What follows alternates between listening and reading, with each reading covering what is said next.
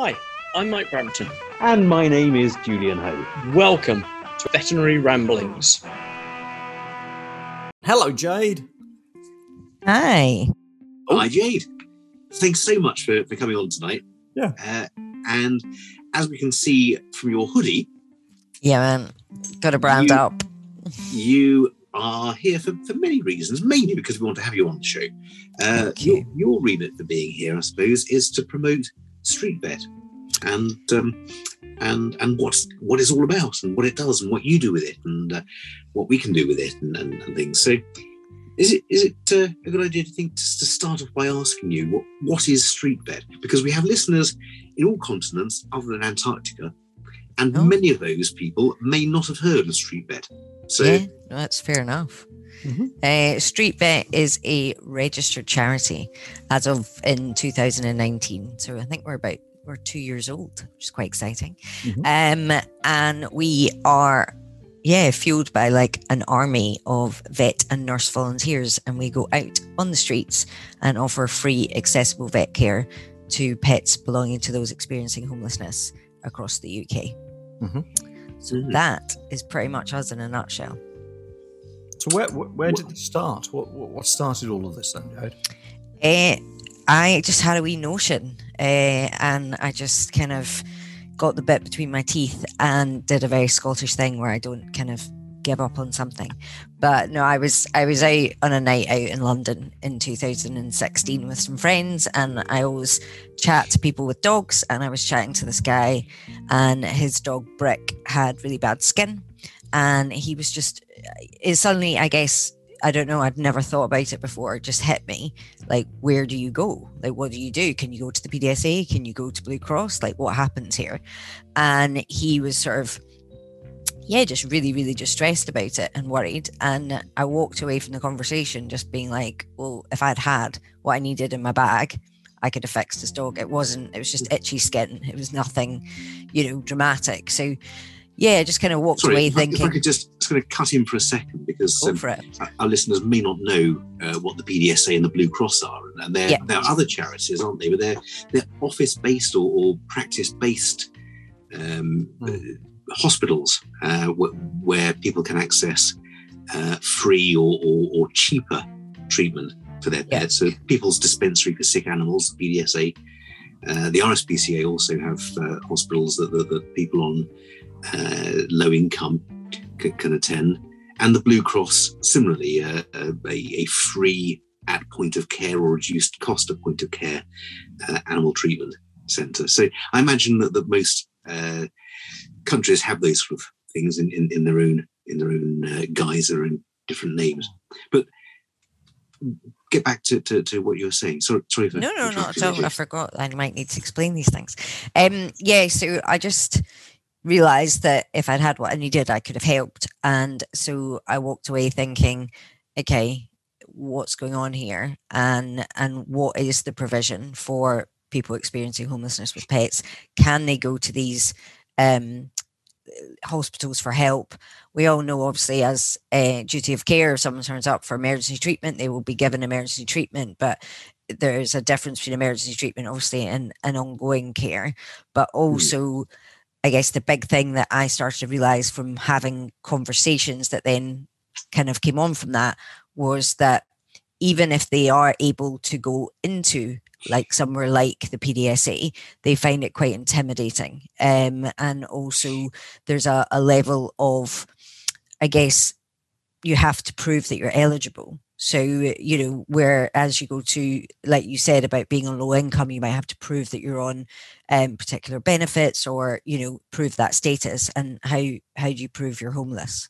So um, that was something that, you know, when I actually started to look into it, was you know like a really big barrier for people going into any kind of um, hospital, even if it even if they may well have helped them. It, it- there was an, a level of of concern for them. Um, a lot of our clients have got a lot of mental health issues, social anxiety.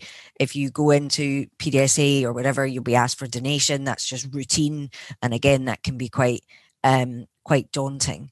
So there was all of those things that I hadn't actually thought about. So it became apparent that actually taking the veterinary treatment to where people felt the most comfortable, which is where they are actually on the street or in a hostel, was something that was actually going to make them trust you and let you start to treat their pet. So yeah, it just kind of started from that moment. But I I met a guy, or I was told about a guy called Joshua Coombs. Um, he's a, a hairdresser who cuts homeless people's hair. He started a movement called "Do Something for Nothing." So Mhm. it's pretty global. So most people, if you want to check him out, um, but he cuts hair all over the world um for um homeless people and he his movement do something for nothing someone told me about because they knew i wanted to do something like that to Mhm. give your skills back um on the And let's do, streets do something for nothing. Do something for nothing Hmm. yeah so um i contacted him and i just said i want to do what you do um and we met up for a coffee and that was yeah five years ago um and the first time i went out in the streets to actually help the animals i went with him so he was cutting hair and and i was looking looking at the dogs so Mhm. yeah that was kind of how it started for me Wow. Wow, that's, that's amazing. And and it is grown presumably from from just you. It has, thankfully. Right. um, I'm not. I'm not going to pretend that my parents didn't put a GPS tracker in my backpack because they did. Um, and we're like, "What are you doing? You're mental. Like that's ridiculous thing to do." Um, I also there was quite a lot of people thinking that. You know what, vets and nurses, they're all tired. They're all working really long hours. The last thing they're going to want to do when they get in is go out and do more.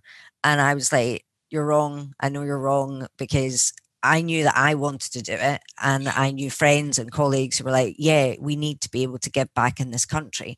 Because Mm. there's lots of, you know, worldwide veterinary service and all these things where you can go abroad and volunteer. But actually, to volunteer in the UK is is not that easy um, to do where the platform exists where somebody has taken all the risks away. So you know that, you know, RCVS are behind it, the veterinary medicines, you know, everything's done correctly. So you can actually risk free go out, do a couple of hours volunteering and and come back. And and that's what we so myself and my co-founder, Sam Joseph, what we wanted to achieve. Um and yeah, I wasn't disappointed. So we had we have full inboxes, we have people wanting to volunteer. So yeah, we're we're in 17 locations across the UK now. Gosh, 17 locations. That's Yeah. amazing. And and how many vets working for you or with you, I should say? Yeah, um, we've got um latest kind. It's about well, it's a mixture of vets and nurses. So we've got about three between 300 and 350. And they're all working part time. Presumably, they, they this Well- isn't their main job, or No, no. So I mean, it's a voluntary. So they Hmm. they give their time. So most of our outreaches are for that reason in the evening or at weekends. And how, whereas when I first did it, I went out with a backpack and went for a walk, which was totally inefficient and slightly silly. Um, so now what we do is we've teamed up with um, soup kitchens. So wherever we set up a new outreach, um, we team up with an outreach team or a soup kitchen because that the homeless community already trust them, know them, respect them, and it's like a you know we go along and we're with them at the same time each week, each month, so our clients get to know where we'll be.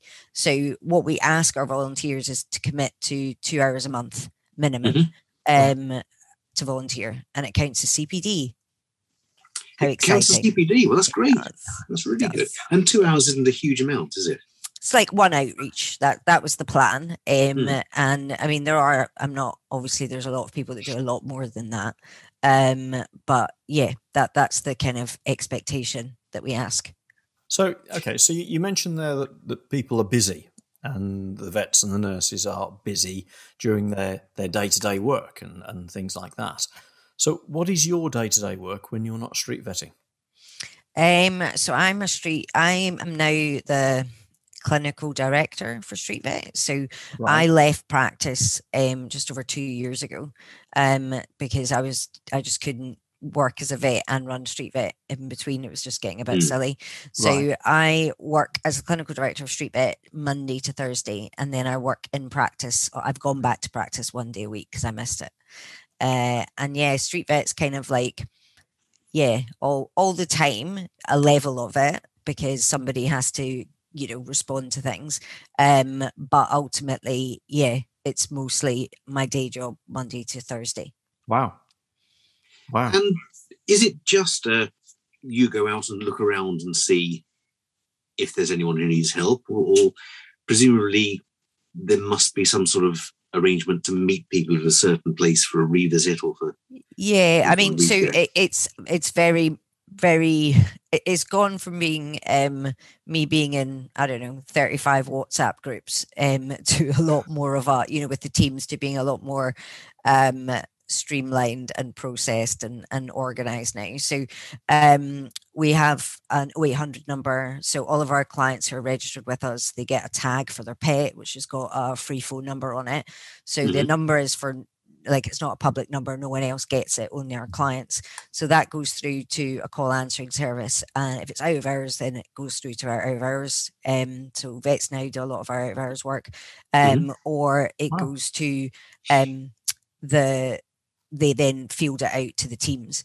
So each team has got a team lead um and then there's usually i mean it, it can be upwards but i mean london's got about 60 volunteers. Some of the smaller locations don't have as many and then the the calls go out from there. So in terms of how do our clients know where we'll be we'll be in the same place every single time. So we have an outreach. Before covid it was a lot easier because Mm. we it was very consistent. We were where we were meant to be every single week and they knew that. And you know they would come every week because they were coming to the soup kitchen anyway to get food. Right. they'd bring their dog and to be honest a lot of it you know they were some of the most well checked dogs ever because they're seeing vets every single week but a lot of the time they're coming for chat um they're coming to pick up food for the dog so we'd have food dog food and toys and all that kind of stuff as well. Um but obviously covid um you know Sure. the soup kitchen stopped everything stopped. So we lost a lot of contact with our clients. So a lot of our clients do have mobiles um and we have everybody's registered on a, on a computer system like you would in a normal vet practice. So we sent out a mass text to all our clients just to remind them how to get in touch with us but a lot of them don't have charge or credit or so it, was a really distressing time for Mm. quite a lot of our volunteers because they know their clients so well. They see them all the time. And then all of a sudden where did they go? Um so we we had to do a different kind of outreach which was targeted. So we would get all of our calls to our out hours number went up by over 100% during lockdown.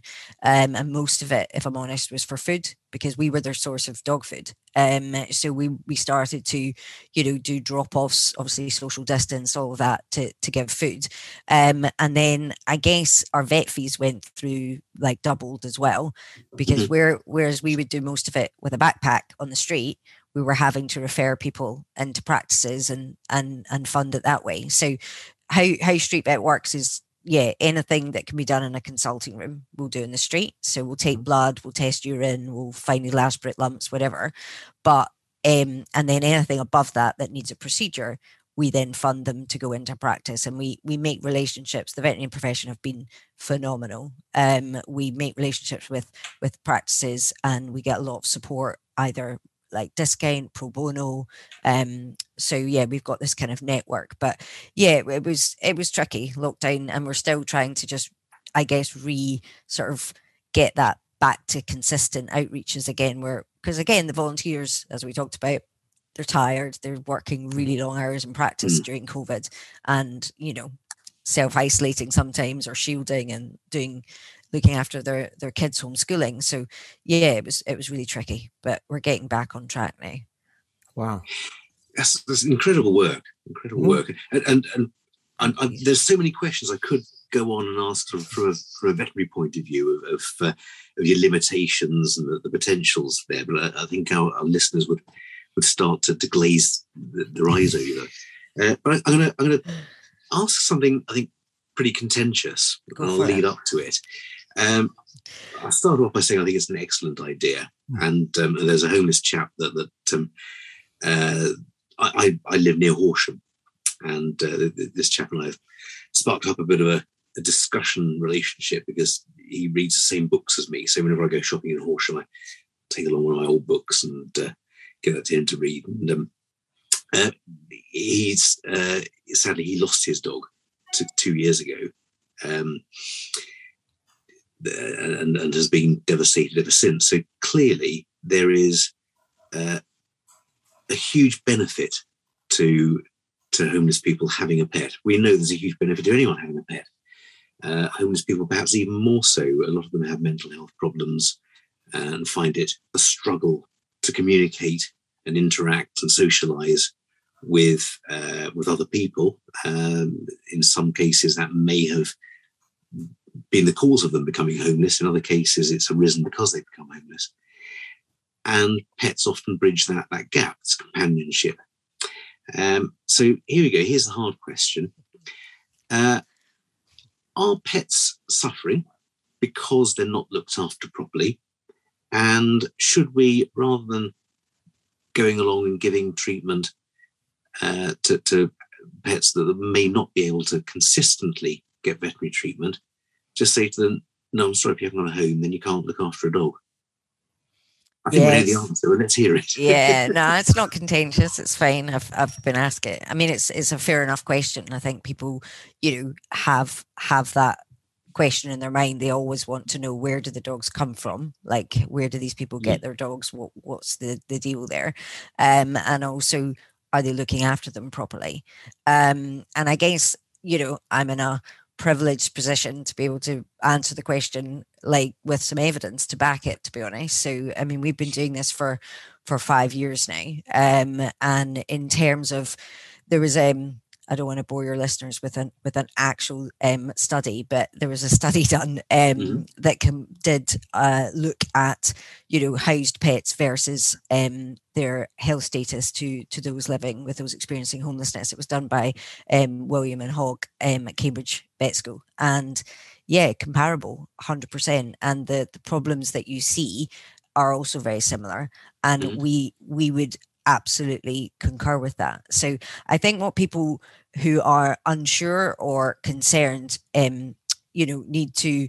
I think the biggest thing to think about is where do the dogs come from, and I think once you have the answer to that, you you really get it. And I think majority of the people that we are um, are our clients had their dogs when they were in a different situation, when mm. they're linked to happier times. You know, I, I treated a dog you know a few months ago and the owner lost his farm and this was his sheepdog.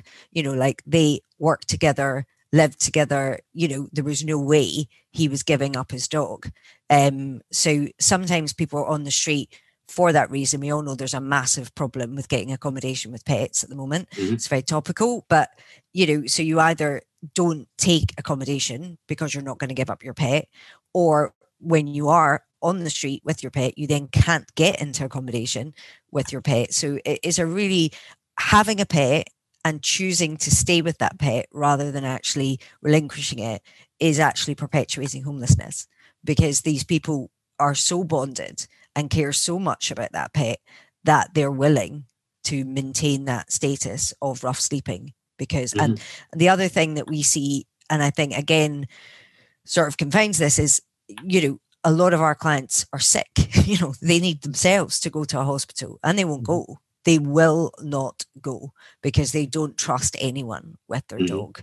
And mm-hmm. it's only through, you know, street vet having building trust. Like it can take months and then they're like, okay, okay, I know you guys are not going to take my dog. I'll go, you know, and they go to hospital and we board their dog um, for a period of time until they come out. So I think in terms of health status, you know, it's more the same as anyone it's it's education you know they they're willing to do it once they understand but it's a massive trust issue because what you've got to remember and, and i didn't get at all when i started doing this is the people that we're working with have really kind of sometimes slipped through the cracks and you know they don't they've been let down in their lives a lot um, by lots of you know different things and different things that happen to them. So you know when you go and you offer help they, they don't believe it they don't trust they don't hmm. they think you're very they're very defensive because the only thing that they feel that they are responsible for is that pet. That's that's their role that's their reason for getting up in the morning.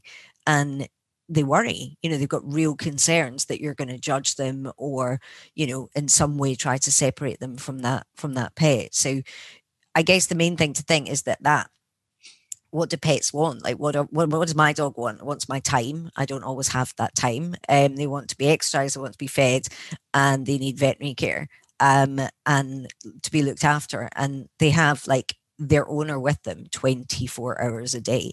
Mhm. Um, so these dogs have separation anxiety. That's something they definitely do have because they're never separate from their owner. So when they do go into boarding or whatever, that that is something that we we do worry about. Um, but yeah, so in answer to your question, um, uh, they are some of the most profound bonds I've ever seen in my veterinary career. To be honest, Wow. So, you, so, so far, Jade, you've mentioned dogs, dogs, dogs, dogs, dogs. no, no, we've You know got what I'm gonna cats. So, We've uh, got cats. We do. Are, are there any other more unusual pets that that, uh, that we so I would say so we've definitely got quite a lot of cats. Um, I'd say it's about an eighty percent dog situation. right? Um, um, but we do have we've got a couple of ferrets. We've got um, I believe Presumably they're in Yorkshire down people's trousers, are they? I actually personally haven't treated any of the ferrets, but I know that they're in. I know they're in London. Um, we've got some rabbits, um, um, some rats, and we recently helped a gentleman because he needed to go into hospital, and he was in a hostel, um, and we fostered his bearded dragon for him. So wow. there you go. That's our probably our most unusual one. Gosh. Now you'd have to argue that keeping a bearded dragon outside of a vivarium with no source of ultraviolet light. It's definitely in a host. That one was in a hostel. So Oh, a he hostel, had right, right, he okay. had everything he needed. Yeah, no, no, no. We Great, wouldn't advocate that. It was it was properly well looked after in all the necessary equipment and went to stay with an exotics vet nurse for the period of time that Oh. he was in hospital. So, Great. so yeah. Good. Amazing. I think it's a fantastic job you're all doing. Really, really is incredible. Um, and again, so many, so many questions I could ask, so many trails I could go down, uh, levels of, of service you're able to offer, and, and uh, uh, the, the, the, degrees of, of happiness uh, and joy that, that that you're enabling for, for these these poor people who who find themselves in a situation that isn't that far removed from from any of us. Uh, what- what's the old saying? Two pay packets away from homelessness, isn't it? Yeah. I think to be fair, like yeah, I think COVID has has you know made a lot of people see things quite differently because you know you think you're secure, you think you're fine, your Mm. job's whatever, and the next thing, oh, okay.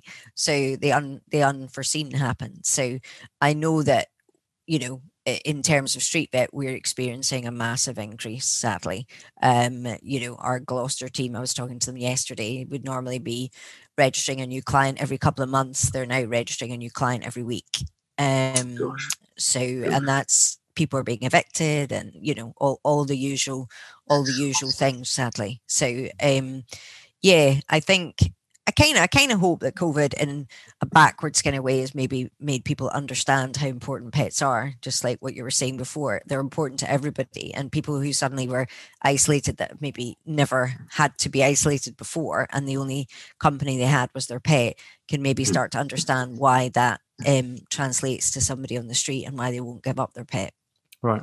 Yeah, Well, completely. uh, I mean, incredible, incredible work, Jade. What made you become a vet in the first place? um, I didn't intend to start a charity. I'll tell you that. Um, Right. yeah, just I don't really have an exciting story where I have like any connections to veterinary medicine in my family. I just read some books um, by Virginia Vail called Animal Inn, and um, I was eleven, and it's about a girl and her dad was a vet, and I just loved it, and I was like, right, that's me, and a bit like how I said, I get a bit like my mum says, I get like, you know a dog with a bone um, it would be how most of my family would describe me. I just decided that's what I wanted to do. so that was it. From, from the age 11. Yeah. Yeah. I started seeing practice when I was 12 at a vet's. Yeah, once a week. Yeah. Yeah. Yeah. Can't do that. You- graduated when you were 14. yeah, absolutely. So no. Wow. Okay. So, so where, did you, where did you qualify? Where did you Glasgow. study? Glasgow. Glasgow. Okay. So you, you stayed relatively close to home, I presume. I did indeed. I didn't particularly want to, not going to lie. Um, but just at the time, I know things have changed. There's a lot more vet schools now, but um, pretty much if you're Scottish, it tended to be you go into the Scottish vet schools. Um, Mm. so yeah, that was that was it really. Cool. Right. And do you, do you um, uh, go back to Scotland much? Um, not that much. Um, my mum and and dad come down here quite a lot, though obviously not at the moment. Um, so but yeah, I'm I'm I- I'm getting married in a couple of weeks, and they are coming, and I haven't seen my dad for quite some time. So yeah, Oh, wow. Congratulations. So, Uh, so, thanks. so you will be married by the time this goes out. Yeah, I guess so. Wow. That's a thought. So, Yeah, so yeah. W- will you be still known as Jade Statt then, or uh, Oh no, it's a hard one. Um, because like in the veterinary world, that's kind of what you get used to being called, isn't it? Mhm. But um, no, I was planning to change it, but he's in the veterinary world too, so it's all just a bit. Who knows? Uh, and, and is he a street vet as well? no, he is uh, the editor of the Vet Times. oh, Ah, I know. I know yes. Well, I, So yeah, I hope the I hope the wedding is fantastic, and I hope uh, you have a, a Yeah. very very happy married life together. Congratulations! Yeah, absolutely. I'll, I'll, I'll raise a drink to that. Yeah, No, I've uh, got I've got coffee here, but I'll I'll raise it too. Yeah, A I, I've, coffee. that, that's what I've got. Yeah, I've got. I've yeah, got I've red got, I've got coffee. a coffee as well. Yeah.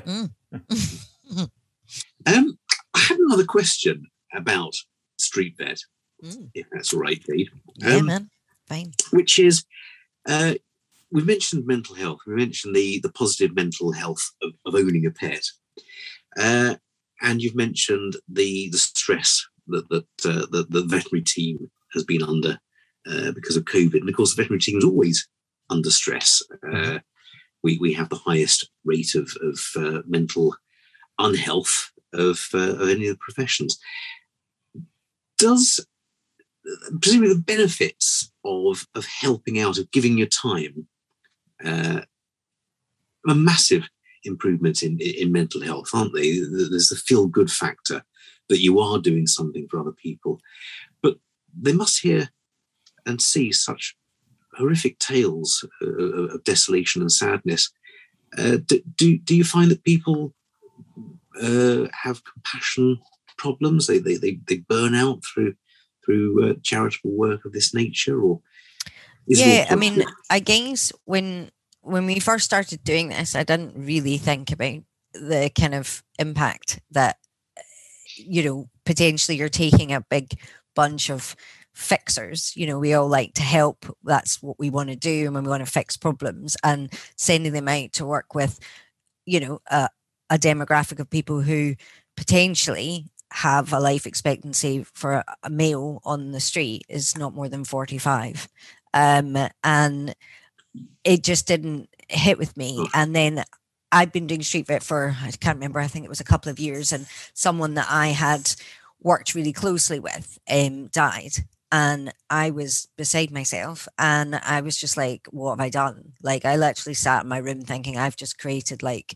a big problem here. Like, how can I send people who are like me? You know, vet, we want we that's what we do. We, you know, and and you're getting close to people whether you want to or not because it is that kind of a, a nature you know you're building trust and building a relationship. And and i i really struggled. I was going to walk away um and and say this is this is not okay. I i've maybe you know.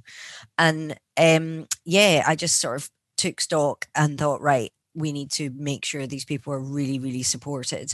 Um and it is hard and you can put loads of boundaries in place like you mustn't give out your phone number and you might you know and it's all all in the but ultimately if if you took me back i'd do exactly the same thing as i did with mm-hmm. dean that the the the gentleman that died. Like i would have probably broken all those rules myself because some people just you know you just have a a connection with. He was about the same age as me.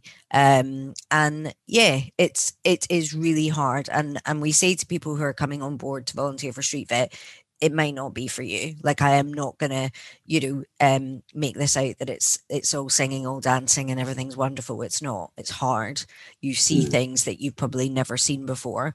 Um and you will be exposed to things that it's very hard to to walk away from. And one of the it was a couple of years ago we did a survey with about 118 of our volunteers and we asked them um you know what they found the most challenging about street vet and they all said the walking away and feeling helpless and and that Mm. really hit me because you know we're we just we can do our one bit but we can't you know we at the end of the day we walk we leave and they're in the snow and, and we go back to our house so um it's it isn't for everybody. And what we have done or what i've tried to do so is we have a conference every year um a two day conference where we all well we try and get as many of us together but it's got 180 people capacity so not everybody can come. Um and we have quite a few interactive sessions. We do quite a lot of well-being stuff. We've got um Rosie Allister from Vet Helpline runs a Mhm. reflective webinar with me every Mhm. month, the same day every month. So if people do have a particularly difficult case or something they've exposed, they can come on and just talk to other people who are volunteering with Street Vet in the same who get it. And we talk different topics like moral distress, moral injury, compassion fatigue, all of that kind of stuff. Um, everyone's got access to mental health first aid training for free. Um, and Could, could I got- just say, sorry, I, I, Mm. I did a mental health first aid course recently, yeah, uh, and it was fantastic. And I would urge anyone to uh, to, to to get the training. Uh, it was a it was a four day course uh, via Zoom. I think it's a two day today in face-to-face person. Yeah. um, but it was a- absolutely amazing. Uh, they, they, they work on, on very easy principles to understand. Uh, basically, first aid for mental health is, is the same as first aid for, for anything else. You're, you're, you're putting a bandage on and teaching them how to seek further help. Uh, but but sorry to, to, to No, no, not at all. No. Mental Uh, health first aid. Yeah, so we do we, fantastic. we do that, and then um, yeah, everybody has a buddy. Um, we have a buddy system, and yeah, we we've just introduced. I try and do as much as I can to be honest, because I I did. I, mental health is a massive thing for me. I used to be on the Vetlife board. Um, I've suffered with my own mental health, um, which is probably one of the reasons that I started Street Vet. And I guess um, it's we started veterinary. We teamed up with Lacey um, Pitcher with Veterinary Pay It Forward, and we've now we nominate each other, and they get like a well-being package sent to them um, that Street Vet covers, and we have Volunteer of the Year award, and we just try really hard to um, acknowledge and kind of come together as a community. We have CPD that we run every month as well, um, but yeah, it is. Um, yeah, I can't dress it up. It's it, it's definitely it's definitely hard work, um, and it's it's not like what you do in practice at all. Um, would be my my feeling on it. You know, Mhm. you you've got to consider a whole different host of circumstances, um, and things that you know you can and can't do, and that you have to consider. Wow. Yeah, it, it, it sounds so. So surely this is this is all of those support structures and everything else that you're doing have evolved Yes. over over the time you're doing it. So so when um, forgive me when that young girl went out with a rucksack first night. yeah. So has that evolved as you've gone on and learnt more, or that first time you went out with your rucksack, did you think, I need this, we need this, we need this, we need this, we need this, we need this, and, and the whole world? Yeah, I'd love to. I'd love to think that I had that degree of foresight. Um, but no, it was the this most steep learning curve of my life. Um, has been has been doing this. Um, from my naivety and ignorance about how the help would be received, um, about how the help could be delivered, and I think the thing I was sure about was that the profession would get behind it. I really, I, I didn't ever doubt that, and they have not disappointed me in one way. From the wider industry to the pharmaceutical companies to everybody, um, I also knew that getting it across the line was going to be hard. Like I'd have to have a lot of meetings with a lot of people, um, just to make sure that I was doing everything correctly. Because the last thing I wanted to do was like jeopardize anyone else's career because I hadn't done things, you know, we hadn't put everything in place that we needed to. Mhm. But in terms of understanding homelessness and the layers and complexities, absolutely not. And I ge- genuinely also didn't get how by helping the animal you would just end up in the it's, it's almost like you don't know where one stops and the other starts it's they are absolutely like a unit and you know you get to know the animal but you only get to know the animal because the person has you've got to know the person. And it, it's it's a really complex relationship and and that's the bit that that people find hard. So you know another thing that i guess came out of that um when we did the survey was why did you get involved with street vet? And most Mm-hmm. people changed their mind. It started off all about the pet and it's now ended up where people are really you know engaged with the people um which is uh, you know it's been really interesting. But the what came out of that for me um has been the the most recent project that we've embarked on which is you know yes we can go out and we can help the pet and that obviously helps the owner because they're that's their life you know. Mhm. but and we do the boarding so they can go to hospital.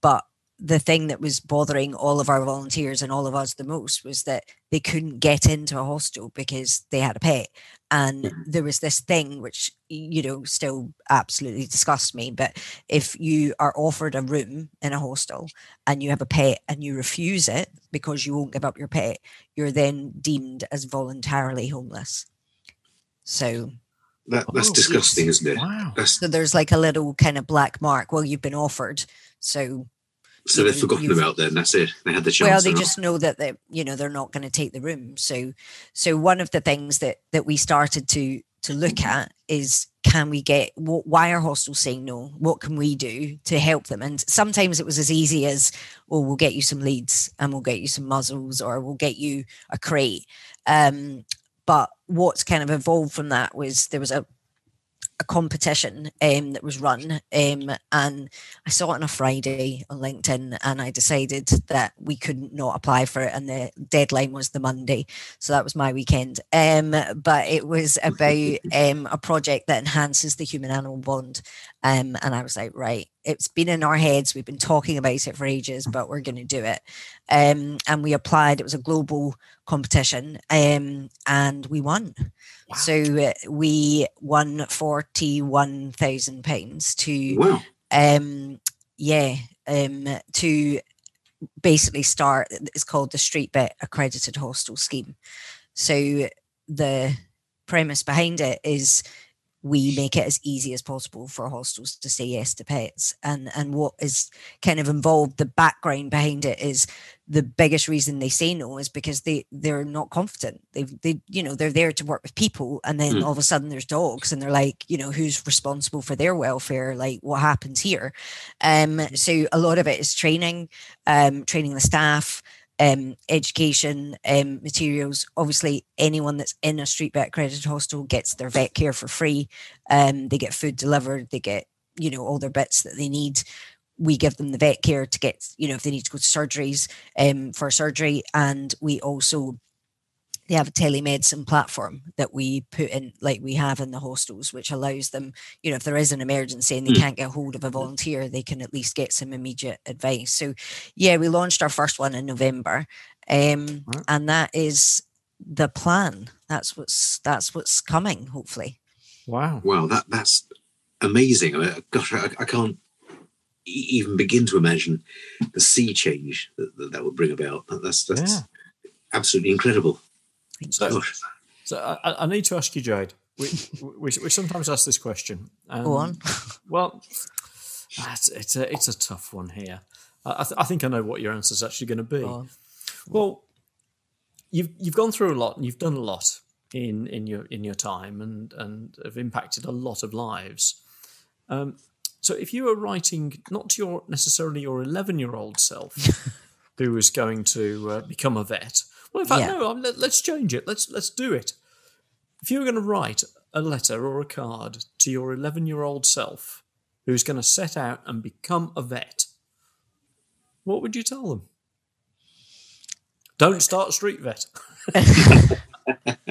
no i'm i'm i'm a believer i love my job i genuinely that do comes across. That that um I, I do i absolutely love it and i wouldn't i wouldn't do anything else so Mhm. um i i i yeah i don't think i'd tell myself i'd probably tell myself not to work so hard um it Right. wasn't necessary um i think i would have had more fun at university because it really you know it didn't matter whether you got honors or not um it was a bit irrelevant so i think i would tell myself that but yeah i'd still do this every day of the week Mhm. so Great.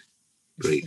Good. So what would what would you tell that? Okay, so let's move it forwards then and get, get something more constructive. What would you tell that uh, that young vet taking a rucksack out stuffed full of who knows what onto the street for the first time? Um, it's you're obviously re- evolved a lot since then. Um, yeah. Um, I'd still, I'd still do that as well. I do everything. I, I don't regret it. I don't regret any of it. Um, but I think that, um, yeah, it probably could have been been done a bit a bit better the So, first so time I what, did what top tips would you give that person then? Bigger rucksack. it. Bring a friend. a friend. Um, yeah, I think I think I should have understood or tried to understand um, my client base a bit better um, because I genuinely, and it's embarrassing to think it, but you know, like you know, just kind of bounced up to people like, you know, I'm here to help, blah, you know, and they're like, Mm. maybe not spoken to someone for three days, and they're like, who are you? Like, fuck off, you know what I mean? um, and uh, you know people are like well you know were people not grateful and I, I oh, that really bothers me when people have this conversation about i offered somebody who was sleeping on the street a coffee and they didn't want it i was like you know eh, everybody's not there just to be grateful for your one moment of kindness like No, you know absolutely. you don't know what's just happened to them for like every day of the week for the last week and so yeah i think that i wish i'd understood better um, and what I know now about approaching people and um, engaging with people. And yeah, it, was a real naivety um, when when I did it. But I don't know. Maybe that was you know maybe I needed to to to find out those lessons that way, um, and and that's helped me to understand what the barriers are and why people don't you know go into a vet clinic. You know, I again I hadn't really realized that and and they they you know we've got clients that will not leave where their their area is because they actually feel like a bit agoraphobic like they, they there's a bit of institutionalization that happens you know when you're Mhm. homeless. Um and we had a dog that was going in for an operation and the dog needed to be indoors afterwards so we put the owner up in and this was years ago but in like a um i think it was just like a hotel for the night and he didn't want to go in like he was it was causing him a real Mm. anxiety um and i think again that's what people don't understand like a lot of people got ptsd um you know they're, they're suffering with some pretty severe things and you know so bouncing over um and then getting offended when somebody doesn't want your your goodwill um is not any reflection on you know like it's nothing to do with you No. it's all So to do with them Yeah. I, I guess we tend to we tend to see homeless people and and, and um, people who who are in need as these almost helpless children, don't we? It's a very uh, patriarchal, uh, patronising view that that we give them something and they, they look up to us with sort of Oliver Twist like, oh, thank you, Gov. God, dear, this is great. But actually, the- these are people who are suffering hugely, uh, both physically and mentally. We have no conception nothing. in in any individual case of, of, of what's behind all that, what's caused it. And actually, forcing help onto them is the wrong thing to do in those cases because they, they may not need it, they, they may not want it, and actually, they, they may be terrified of, of, of getting it. They may, that their, their, their uh, thoughts may go beyond, I don't want this, to this person is going to kill me. Mm. And I think it's- terrifying as that. it's so Josh who cuts here. Um, when I was talking to him, he had a, somebody he used to speak to every, see him all the time, but he would never let him cut his hair. And it was only after like I don't know four months or five months he was like, okay, I'm ready for that haircut now.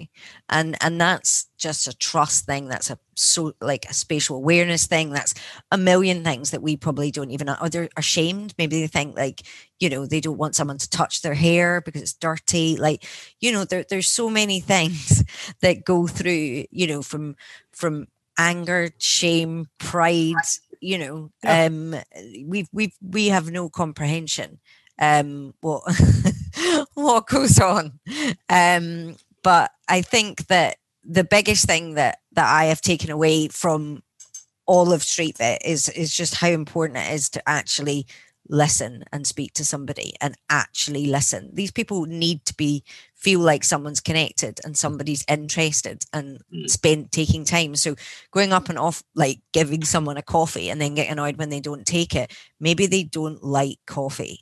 Do you know what i mean? Did you ask? Yeah. you know?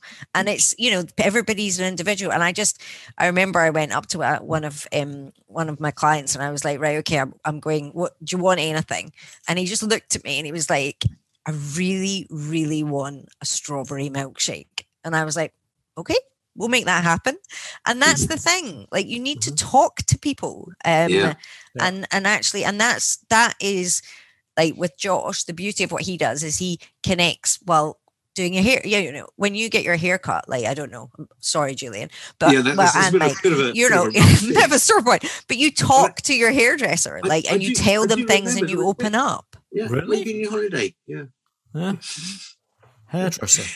Do you know? I, I was I was in Brighton. a well few maybe weeks that's back. not the best speaking to you and and opening up and and it's the Yeah. same when you talk to them about their pet you Mm. connect over something like common ground and and then you get i mean i we would never ever ask anyone their backstory or ask them any No. questions but over time they they start to tell you stuff um Yeah, and and, it- and and it's up to them to deliver that, isn't it? yeah 100 I percent was in I was in Brighton a couple of weeks back, and, and there was this um, uh, homeless chap in, in one of the uh, one of the shop doorways, and someone walked over with, you know, with with with all the, the warmest of hearts, handed him a burger. I said, "There you go, mate." And he said, um, he said, "Well, "What is this?" It's a burger. It's I'm, I'm, I'm a vegan, and and the look of fury in this person's eyes as he stormed off. Yeah. Vegan, you can't be home to fucking vegan. Well, of course you can. You can have whatever moral or, or, or dietary wish you want. Mm. Yeah. but but there was this this yeah well you should be huge, you know, grateful for whatever i give you basically yeah, this arrogance. You know, how can you make life choices when you're on the street? Well, that that's what that is it's awful, absolutely awful. I, I was so shocked, so shocked. um, so I went up. But I yeah, I mean, I think I the said, base the base that piece of advice, the base piece of advice to give anyone is just say hi and have a chat, you know. And and if you did And- want to do something, ask them what they need, you know. absolutely, and and listen, and Yeah. listen. That listening is the most difficult thing in the world, isn't it? Yeah. It, it's free, but actually, what does it cost us? It seems to cost a huge amount. Otherwise, we'd all be doing it. I, I, I was always told you've got two of these ears and one of those Yeah. mouth. Use it in that order. Absolutely. That sadly, I wasn't listening at the time, so uh, that's brilliant. Tell me, Jade, you you mentioned earlier on that um, Street Vet counts as CPD. it does. So you, you can say to the RCVS that you've worked for Street Vet for two hours or four hours a month. I thought you were going to say five years, and I was like, "Yeah, I guess I could." No, um, we do. It's like under. We say don't count all of your CPD as street vet. They wouldn't like that, but like um, doing a new project, mentoring, because a lot of the volunteers obviously mentor and teach the others. Mhm. Um, as street vet, we do do CPD every month, so they get that anyway. And then the conference, we give free CPD. So if you become a street vet volunteer, you we pretty much guarantee to give you your your whole year's CPD um, in some form or other as a bit of a thank. Well, as a thank you, really, for Right. doing it. So Mhm. I'm- I'm wondering if there's a, a minute or a 60 second space there for, for people to uh, to get 60 seconds worth of CPD. I think there probably could be, but it wouldn't be about street vet. Have- Doesn't need to be. Well, that's Doesn't fair need enough. So have you have you have you come across our, our 60 second CPD challenge? I have. You have. Are you up for it? Yeah, I mean, you'll have to time me. Oh, Oh yes. Oh, that Oh, oh, it's oh, oh, it's it was hardcore. Oh, it's Oh. actually like there's a timer. Mike, Mike's got his handy pocket timer there. yeah, yeah, yeah. I've, I've got my, my pocket watch. Mm. Yeah, yeah. It's it's all here. So for those listeners, he's got a full size computer he's holding up to the screen now. Okay, so so you're up for this, are you, Jade? Y- Well, I mean, I'll give it. I give it a go. Okay, fantastic. What, what what- what's your subject? Chinchillas. chinchillas. Chinchillas. okay. Didn't see that coming, did you? We did not. No. Oh, we didn't see that coming at all. okay, so so Jade Statt, um, soon to be Jade something else probably, um, which is which is fine. Jade, Jade Statt from Street Vet, um, sixty second CPD on chinchillas, starting now. So, if you have a chinchilla come in to see you, the first thing that you need to think about if they're not eating is about their teeth, and you should feel underneath their jaw because they don't have a lot of fat pads. So, what you're interested in is if you can feel any root elongation. The other thing that happens with chinchillas, if they are not eating, it's a bit similar to rabbits. So, they're going to have small poos and they're also going to flick their ears, um, which they do quite a lot if they're in pain the biggest thing that people do um, or underestimate in chinchillas is what to give them for pain relief. So the best thing is, well, high doses. It will seem high doses of meloxicam. So I give them half a milligram per kilogram BID. Um, the other thing, um, very random but important to know, if they have um, a penis prolapse, they probably have a fur ring. And the other thing to know is that if you need to take blood from a chinchilla, you should take it from their cranial vena cava. Wow. Gosh. And that is 60 seconds of CPD on chinchillas, which you're absolutely right. We did not we did not see coming. That was That was left field. amazing. left, left, left, and, and, and centre. That was brilliant. Thank you very much. That was fabulous. You're very welcome.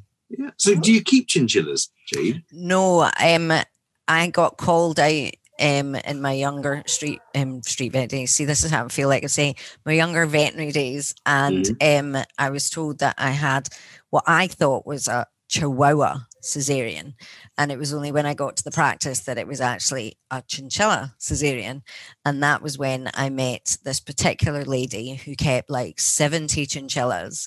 And yeah we she followed me every practice i went ever since.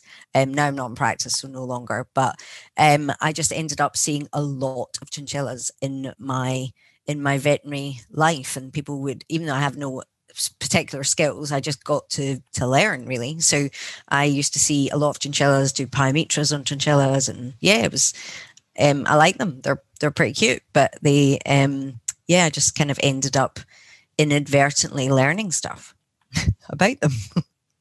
Wow. So Wow. it, it could have it could have been Jane Statt, the chinchilla vet, rather It could than have, Jane uh, Statt, the street. yeah, vet. absolutely. Could have been that. I, I have to say, chinchillas are, are beautiful animals. They're, they're gorgeous. They're, um, to my mind, they don't make the best best vet, uh, pets because they, they, are they're very nervous, aren't they? I guess it, it And nocturnal. depends. Yeah, it, it kind of, I mean, this particular lady, like, I mean, her chinchillas were so handled. So they were very Mm. sweet. And they also, I mean, one of them I treated lived till he was like 23, 24. So yeah, I guess um, they're, they can be good pets if they're looked after properly or, you know, um, bred properly, I guess, as well. Yeah, I have a, a, a friend lives up the road who, who keeps uh, all sorts of exotic animals in terms of uh, squirrels and chipmunks and chinchillas and rabbits. And um, I have to say, his his chinchillas are, are the friendliest animals I've ever known. Yeah, Uh, they, they they live wild around his house, nice. and so you're never you're never quite sure when you when you open the front door which which of his many beasts is going to jump out at you. Yeah, Uh, but yeah, I, I, I see I see them quite often for tooth problems, and it's uh, it's something to, to bear in mind if you if you do have a chinchilla or, or a rabbit, they're, they're very similar in terms of their, their dental problems, uh, and it's not eating. Just just feel underneath. Uh, if it's dribbling, then there's almost certainly tooth problems. So a wet a wet jowl is an early sign of one. Uh, but excellent CPD, really really good, fantastic. Have you taken Uh, blood from a chinchilla?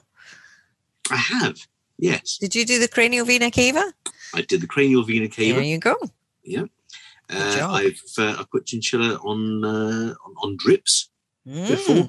and I've tended to use the um, uh, the greater tubercle of the uh, the femur, Mm. or dra- uh, greater trochanter rather than a femur, and do Yeah. intraosseous. Nice. Um, but yeah, yeah, I think find them very rewarding actually to treat Yeah. because it's usually fairly easy. Mm. as you say, there's those three problems they tend to suffer from. and you, the, the owner comes in and says, Yeah, I, I think it's a dental problem. And they go, Mm. There is it. Wow, you know your chinchillas, don't you? Yeah, well, I've, I've seen a few. I've seen a few. so, what do you do outside of street vetting and chinchilla vetting? Oh, um, no. I mean, I wish I had. At the moment, I just arrange a wedding. Um, that seems to be what I'm what I'm doing and looking up COVID restrictions. Um, yeah, I I have two two dogs, so I do a lot of walking. I've got a Siberian Husky and a Belgian Malinois cross. Wow. Um, he's a kind of street vet. Um, don't know what you should call him. Um, I, I inherited him, shall we say? Um, so yeah, so he, they're they're hard work. I've not long moved house, so I feel like I'm just doing stuff like that. Um, and normally I do a lot of socializing, but that has been somewhat scuppered of late, also.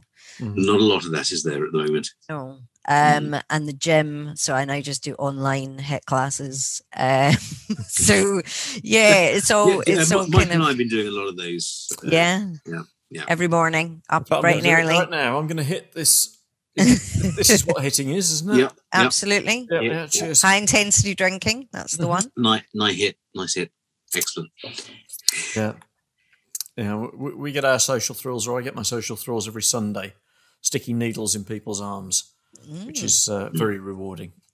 It's very, it is very rewarding. I was, I was thinking about that when you were saying about how um, you've got to let the person that you're you're speaking with open up, and and Julian will probably testify this because he he does uh, he does COVID injections as well, and uh, it's incredible. You know, some people just don't want to talk to you; they they just want to sit in the chair, get it over with.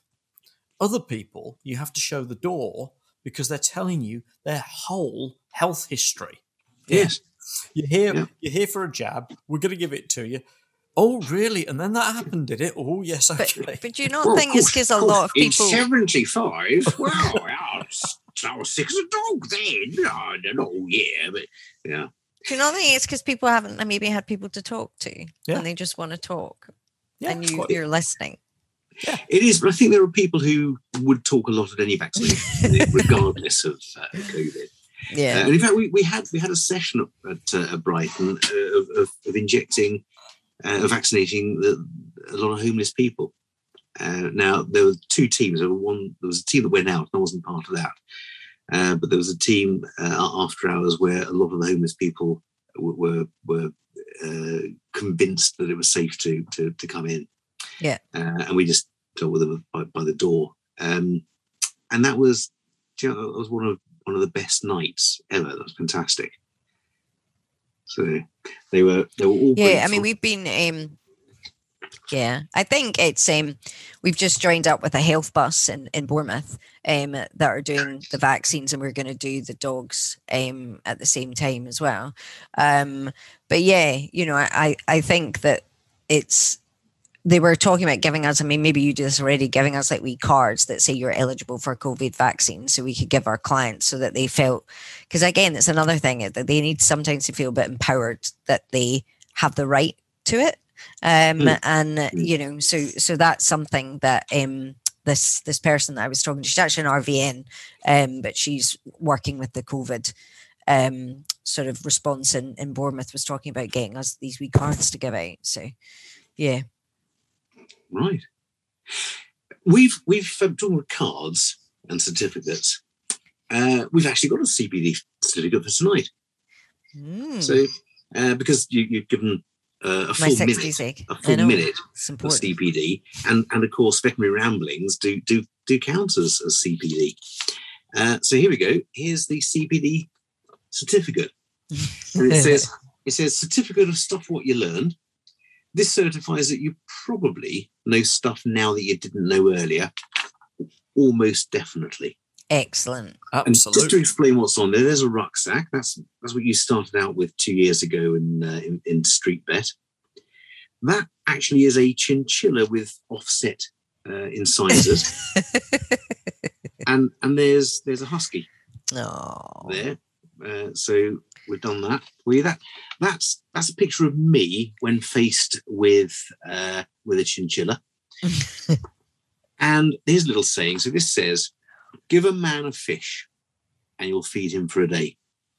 Teach him how to fish and you'll create a boring twat who only talks about fishing.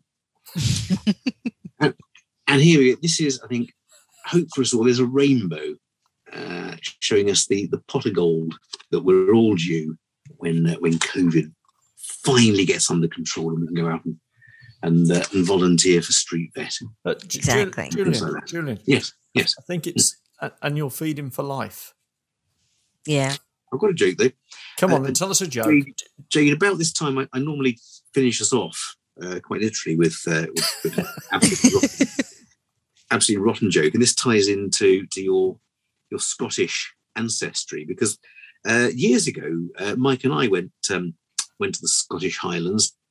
Uh, did a bit of walking and we went in Mike's camper van, but unfortunately, uh, the rain was was so bad that the Mike's camper van leaked everywhere. We were freezing cold, so we decided we, probably best stop one night and get some shelter. And, and luckily enough, there was a little light in a cottage up ahead. So we um, we knocked on the door, and a really rather attractive uh, woman answered the door, and, and um, we said, "Look, we're freezing cold, we're soaking wet, camper van's leaking. Any any shelter?" And she said. Uh, so I'm recently widowed, and the neighbours would, would frown upon me if I took anyone in for the night. So I'm afraid not. We said, Look, no- nothing at all. We're, we're camper van soaking. She said, look, you can, you can sleep in the barn across the way there. No problem at all. So we did. We did. The next morning it was bright again, and off we went on our merry way.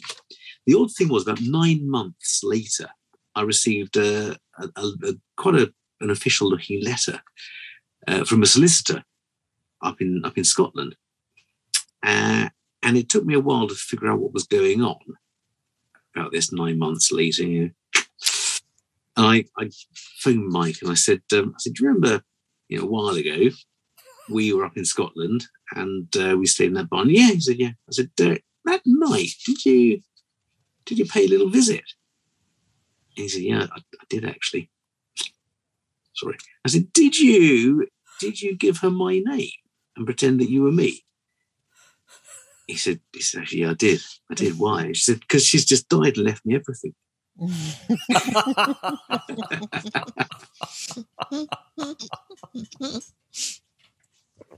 Very good.